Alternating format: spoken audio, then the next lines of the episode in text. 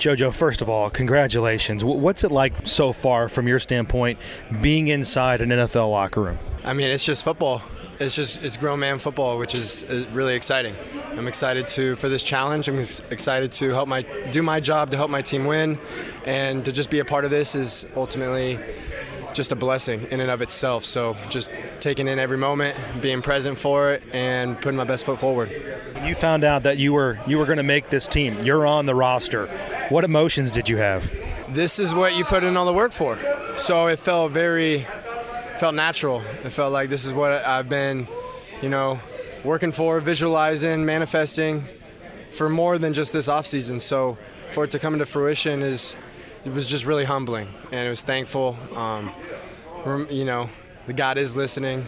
You know, whatever you put your mind to, you can accomplish. And this was just a testament to all those things. And it's by no means have I arrived, but I definitely think it's healthy to take a second and just acknowledge where you are. Like you said, you still have a long journey ahead of you, and you still have much to prove. But do you feel like to this point you have proved some doubters wrong. You know, you prove some people going undrafted. Right? I know you wanted to get drafted, but here you are. You're on an NFL team. Do you feel like you're playing with a little bit of a chip on your shoulder? I always play with chip with on my shoulder.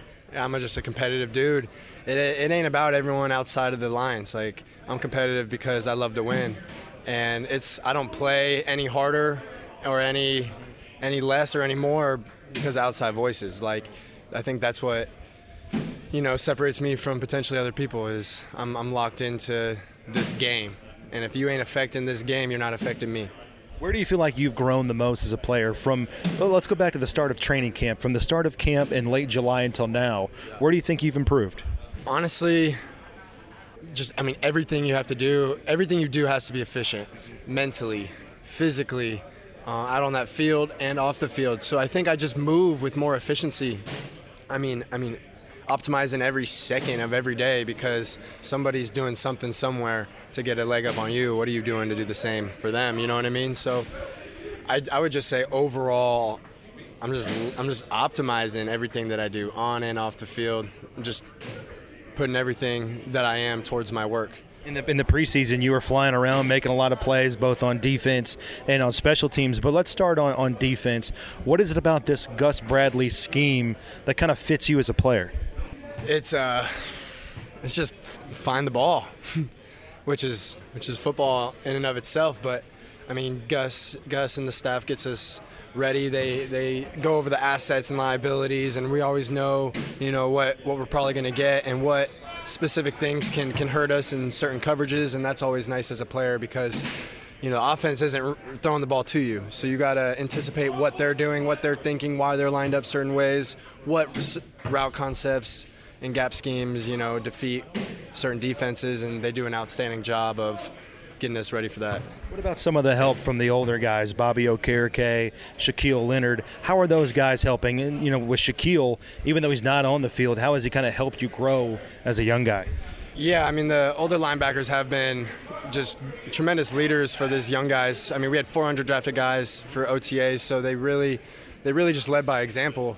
Uh, you know, Z and Bobby for the majority of camp were not only are the vocal leaders for the entire defense, but in the linebacker room, like, are telling us, you know, getting us right, telling us what we need to be thinking. You know, is are adding coaching points on top of the coaching points. And when you get that player perspective, it can make the world of a difference because we're the ones in the helmets out there. So that that helpful hand um, from those guys have been incredible to, I mean, all of our growth. And you saw the undrafted guys playing in the preseason. We were flying around. That I mean, some of that goes to show the leadership in that room. Has the speed of the game has there been a notice on your standpoint as far as that goes from playing in the Big Ten to the NFL? Was it a noticeable difference? Yeah, yes and no. I mean, there's just no weak links out there. The the threshold for weak links has absolutely been raised. So it's just like you got to be on your P's and Q's every play, or else you're going to be taken advantage of. Uh, and special teams is no exception to that. So, which is fun. Like, I mean, every single play I got to go out there. I get to go out there and play with my hair on fire, knowing that like my my manhood, my livelihood, and my team are on the line here, which is it's exhilarating. I know you kind of talked a little bit about this last week, but but your dad, your your father, uh, is an NFL agent, and you grew up with him being an NFL agent.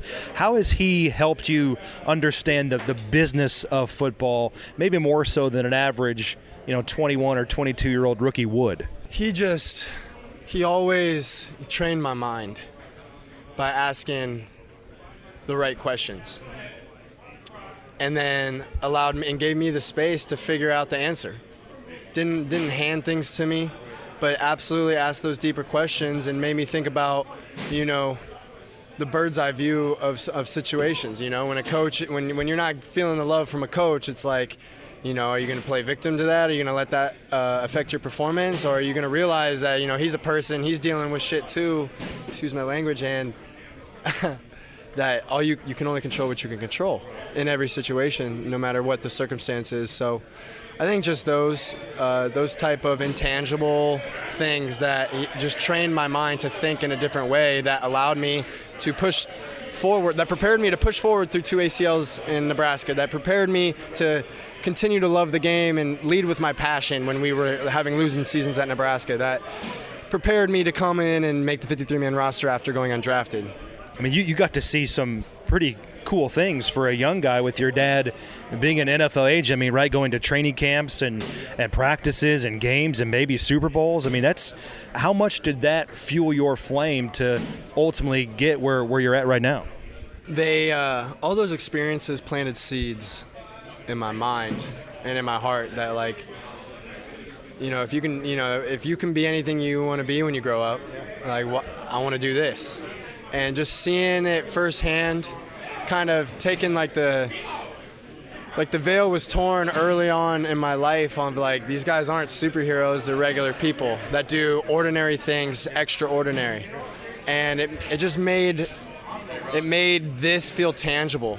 So even when i was going i was in these valleys right these different valleys throughout my uh, career i just knew that all i all i all i can do is take it day by day you know one workout at a time one rehab at a time and that things will work out in your favor one way or another.